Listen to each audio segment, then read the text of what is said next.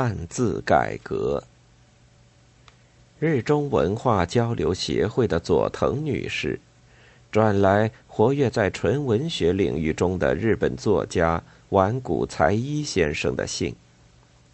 信上有这样的话：一九八一年夏天，在上海见过先生，我们在一起度过了一个十分愉快的夜晚。特别是先生对鄙人提出的有关文字改革的问题予以恳切的回答，并且允许我在鄙人的书里介绍那一次的谈话。他那本批判日本国语改革的书出版了，寄了一本给我，表示感谢我同意他引用我的意见。我翻读了顽古先生寄赠的原著，书中引用了我们的一问一答，简单明确，又是我的原话。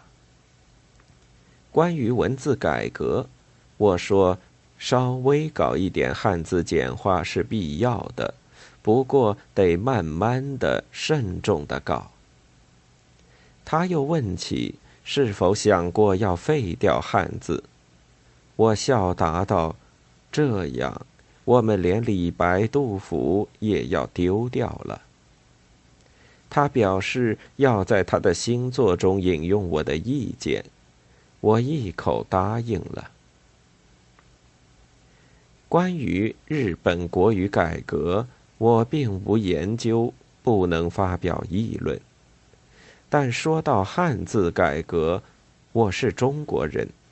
他同我有切身的关系，我有想法，也曾多次考虑。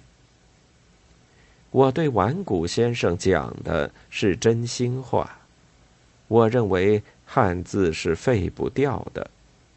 我单单举出一个理由：我们有那么多优秀的文化遗产，谁也无权把它们抛在垃圾箱里。我年轻时候思想偏激，曾经主张烧毁所有的线装书。今天回想起来，实在可笑。一个历史悠久的文明古国，要是丢掉它过去长期积累起来的光辉灿烂的文化珍宝，靠简单化、拼音化来创造新的文明。是不会有什么成果的。我记起了某一个国家领导人的名言。三十年前他接见我的时候说过：“单是会拼音，单是会认字，也还是文盲。”他的话值得我们深思。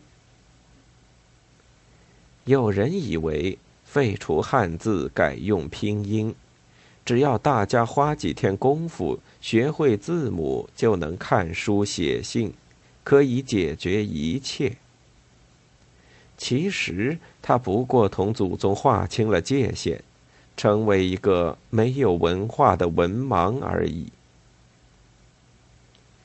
我还有一个理由：我们是个多民族、多方言、十亿人口的大国。把我们大家紧密团结起来的就是汉字。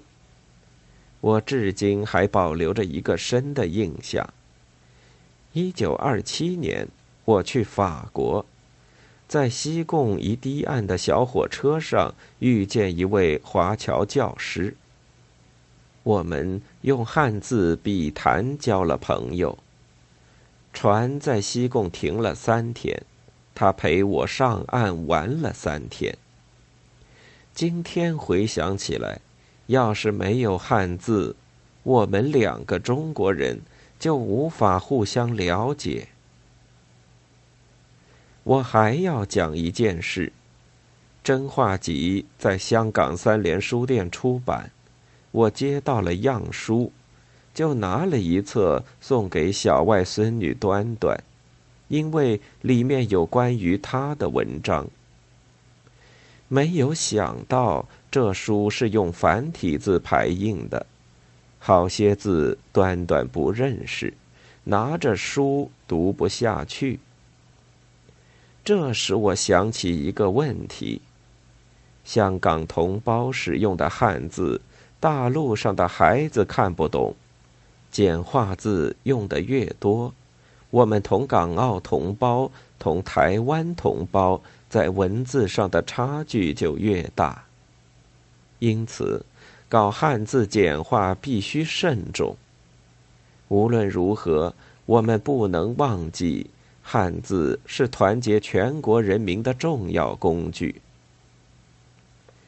个人有个人的看法，我讲的只是我个人的意见。但是我跟汉字打了七十几年交道，我也有发言权。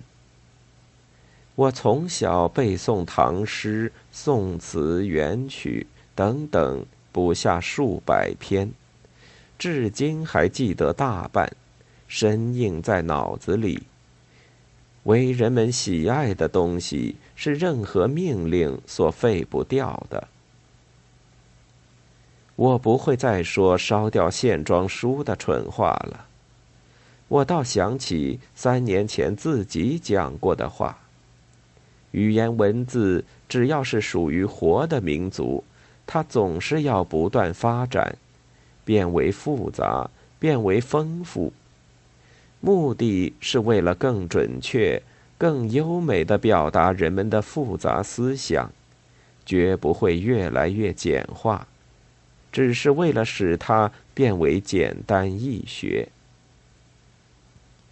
我们有的是吃大锅饭的人。有的是打扑克和开无轨电车的时间。根据我个人的经验，学汉语汉字并不比学欧美语言文字困难。西方人学习汉语汉字的一天天多起来，许多人想通过现代文学的渠道了解我们国家，我们的文学受到尊重。我们的文字受到重视，他们是属于人类的，谁也毁不了它。不管是你，不管是我，不管是任何别的人。以上的话，可以作为我给顽固先生的回信的补充。七月九日。